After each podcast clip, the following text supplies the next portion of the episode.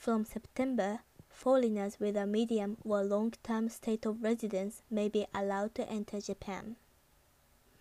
This will enable many foreigners who left Japan temporarily and have not been allowed to come back due to immigration restrictions to enter Japan.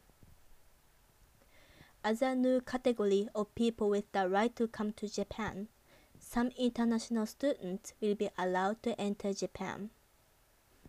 This finally allows those who have already qualified for their studying abroad to come to Japan. First, government-sponsored foreign students will be allowed to enter Japan in September.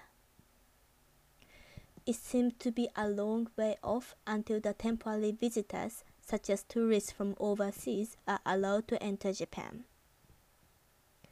For the entry, people need to take a diagnostic test, such as a PCR test, and stay in a hotel room for 14 days. This is to prevent bringing the virus into Japan, and this condition is the same for Japanese people coming back from overseas. Please wait for further information to know exactly when this new system begins.